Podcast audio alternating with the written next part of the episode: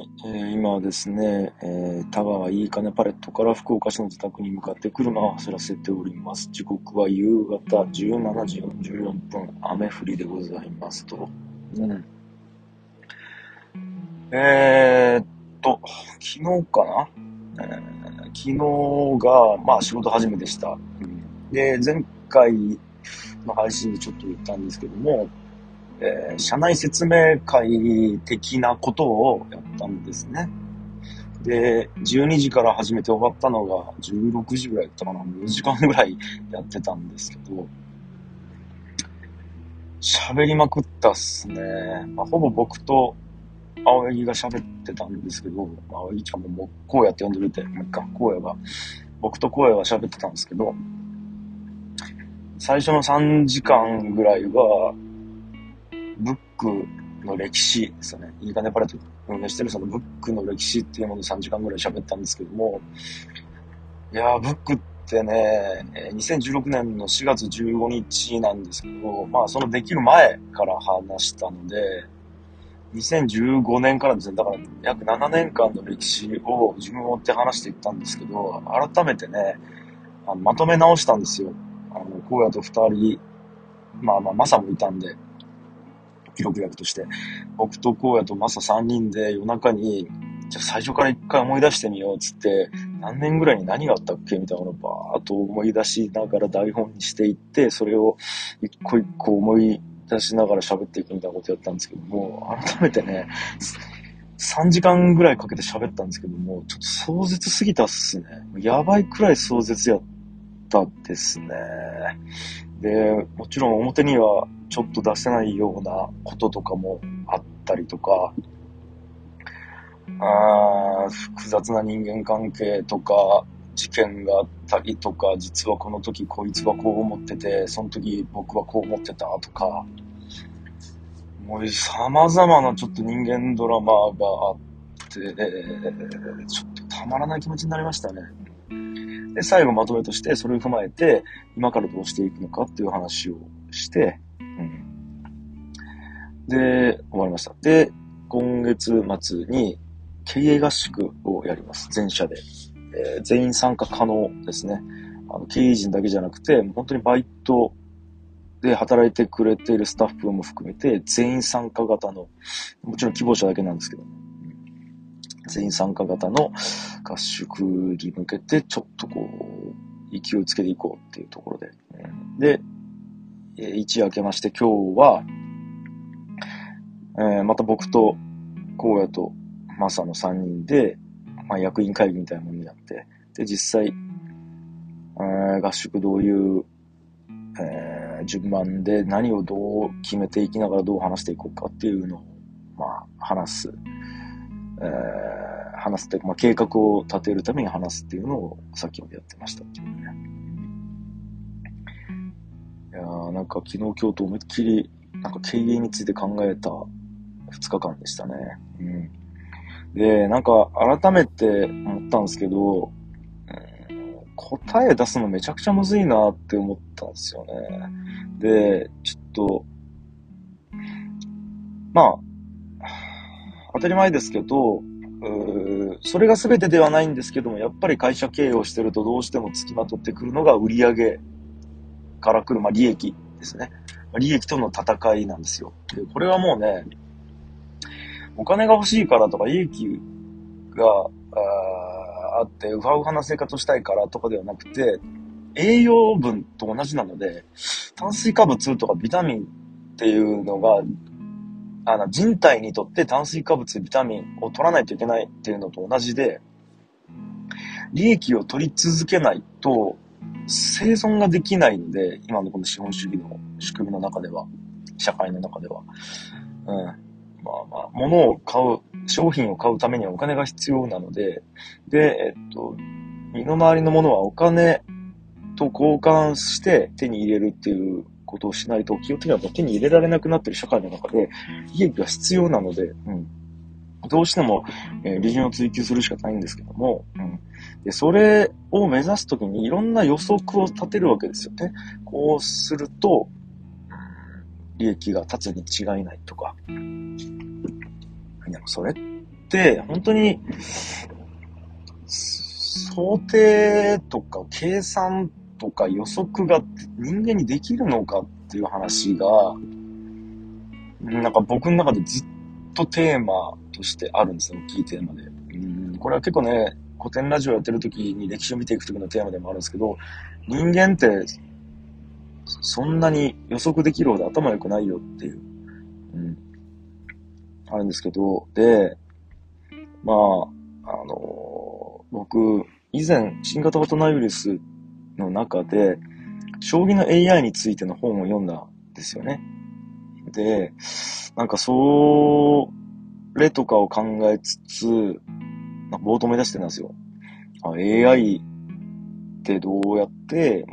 物事の正解を定めてるのかなとか考えながら、で最近僕はやっぱホロスコープっていうのをやって、で、人のホロスコープも聞いて、うわ、これすげえ当たるなとか、わかるなとか思いながらぼーっと考えてた時に、なんかこう、物事を理解するって、究極、完全に無理なんじゃないかなって思ったんですね。うん。で、えー、つまり、例えばじゃあ僕らが時計を理解するってなった時に、分解できるわけです、時計って。えー、ネジ1本、金属1個。で、それは人間が作ったから分解できるんですけども、人間の社会ってこんな風にシンプルになってないわけですよ。人間がそれぞれ思惑で動いてて、で、コミュニケーションすらもう取れてない。あの、人間と人間が100%コミュニケーション取るとかっていうのが不可能な中で、えー、人間は局地的に何か、えー、一番得となる得に、自分の得になるような行動をとっていった結果、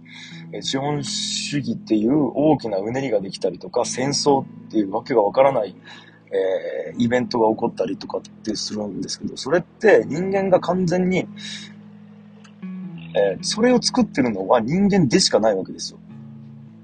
それを作っているのは人、その現象を巻き起こしているのは100%人間が作ったものなんですけども、じゃあ答え答えだけで考えていくと、そこまで予測できてる人って一人もいなくて、うん。っていうことが起こってるんです。で、これ本当に CPU とかで考えると、えー、CPU の1秒1秒、えっ、ー、と、1パーツ1パーツっていうのは0と1の演算しかしてないわけですよね。でもそれが大きなうねりに、うねりになって、何かしらの結果を出すわけですけど、局地的には0と1の足し算とか引き算とか、えー、掛け算とか、覚えたり、消したりとか、それいう単純作業をやってるだけに過ぎないんですけども、それが全体の経営として大きく捉えた時に何かしらの演算結果が出てるみたいな。うん。で、これってもう AI の世界では、一個一個全て分解をして完全に人間がわかるレベルで把握するっていうのは不可能だし、そもそもコンピューター自身にも分かってないって言われてるんですね。いわゆるブラックボックス化した社会、あブラックボックス化した世界の中で、なんだかわからないけど結果がこうというものを統計的に集めて、えー、進化しているっていう、まあ、いわゆるアルファ号とか、その、えー、深層学習、えー、機械学習、強化学習みたいなものって、まあそう今もなってきてるっていう。で、実は人間の脳みその中でもそういうことが起こったりとか、あと人間同士が関わり合って形成されているこの世界自体がもそうなってるんじゃないかなっていう話があったりしてて、うん。僕はまさにそれだと思ってるんですよ。で、えー、ホロスコープとかって結構もうほぼそれに近いと思ってて、あれって生まれた日時と場所とかで人間の生きる目的とか性質とかっていうのが決まってるということなんですけども、それを言われたところで人間はアホかって思う人もいるわけですよ。それって分解しても、えー、っと、わけがわかんないわけです。だって理由が解明できないんですから。なんで生まれた日によって、人間のその性質が決まるかっていうのって、いくら分解して人間の体をバラバラにしても結局理解できないわけなんですよ。でも、もう、そういう大きなうねりがあって、実験結果が出てるのことから、もう因果関係とか、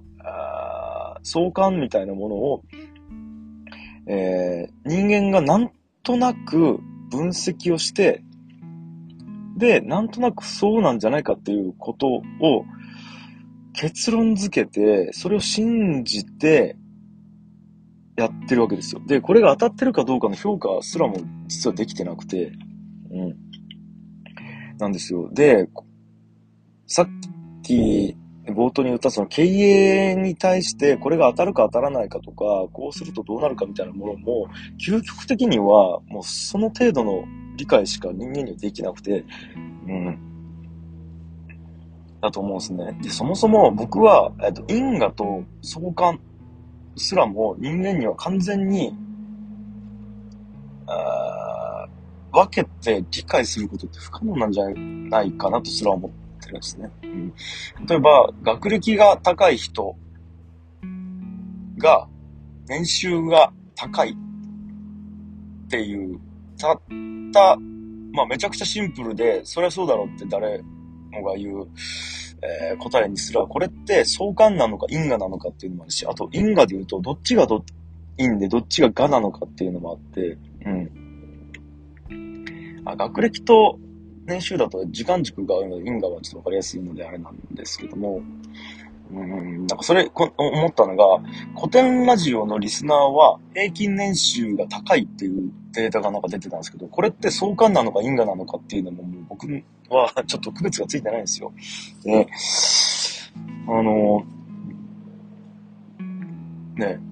僕はちょっと番組の配信内で、まあ半分ボケで、あ、じゃあ年収を上げるためには古典ラジオ聞けばいいわけですね、みたいなこと言ったんですよ。で、それって因果関係がめちゃくちゃですよね、みたいなツッコミを受けて、あははって、まあ、なったんですけども、これが本当に僕が言ってるのが間違いかどうかって、結局、わからないわけで、古典ラジオを聞くことによって、知的レベルっていうか、えっ、ー、と、知的好奇心が触発されたりとか、単純にこう、視野が広がることによって、えっ、ー、と、現実の世界に影響を及ぼして、出世をしたりとか、えー、独立をして年収が上がるみたいな因果が起こる可能性もあるし、年収が高くなることによって、あ、逆にですよ。年収が高くなることによって、えっと、視座が高くなり、えっと、付き合う人が増えていく中で古典ラジオリスという、その、うん、ある種ちょっとこう、理解するのにある程度以上の素敵レベルがいるようなコンテンツを楽しいという人が多い、えー、世界、えー、なんつうかな、集団に属することが多くなる中で、えっ、ー、と、数が多いから自然的に古典ラジオを聞く人が多いとかいうこともある。これって因果関係どっちもああり得るし、もっと言うと因果関係全くないけど、たまたま相関してるだけかもしれないんですよね。うん。なんかこう、わかんないですけど、ちょっと例えが適切かどうかわかんないですけど、えっ、ー、と、ビジネスで成功する人っていうのは、ストーリーを、えー、捉える能力がとても高い。と、えっ、ー、と、人間が行動するときのストーリーっていうものをしっかりとイメージして描くことができる人っていうのがビジネスで成功する確率が高い。で、えっと、ストーリーを描くことができる人っていうのはストーリーに興味があるから歴史という大きなストーリーに興味があるっていうのはこれ因果じゃなくて相関だと思うんですよね。うん。で、僕、因果の A から B、B から A というのと単純に直接的な関係がない今相関という話をしたと思うんですけど、この3パターン全部あり得るんですよ。古典ラジオ、リスナーと年収の関係っていうのは。でもこれって捉え方一つだし、因果がないと思ってても、ものすごく、えー、風が吹けばおけが儲かる的な、長い筋をたどって、めっちゃはっきりとした因果がある可能性もあるわけで、ただの相関じゃなくて、うん。そこまで考えると、もうもはや人間でも AI でも理解できない、えー道筋があると言っても過言ではありません。バタフライエフェクト的なね。ってなったらもう結果から、想像する、分析するみたいなことしかできないってなった時に、もう、さ、まあ、さ、まあ、ささっきも言った通り、それが、えー、分析できているかどうかの評価をできる存在がいないわけで、ってなると、えー、し、ある主張がこのようにパンって起こった時に、ある人が何かの主張を言った時に、それが正しいかどうかって誰も判断できないねっていう話なので、究極的には分かったかどうかも分からないって話になるんですね。うん。っていうことなんですよ。なんかね。だから、コンピュータサイエンスみたいな01みたいな、うーん、もうパキッとある、なし、デジタルの世界っていうイメージがあるコンピューターの世界でも、もうわからないものはわからないまま、わからないとこととして捉えていこうよっていう流れが出てきちゃってる以上、もっとアナログでファジーであるはずの人間が、パキッとわかるわけないなっていう結論に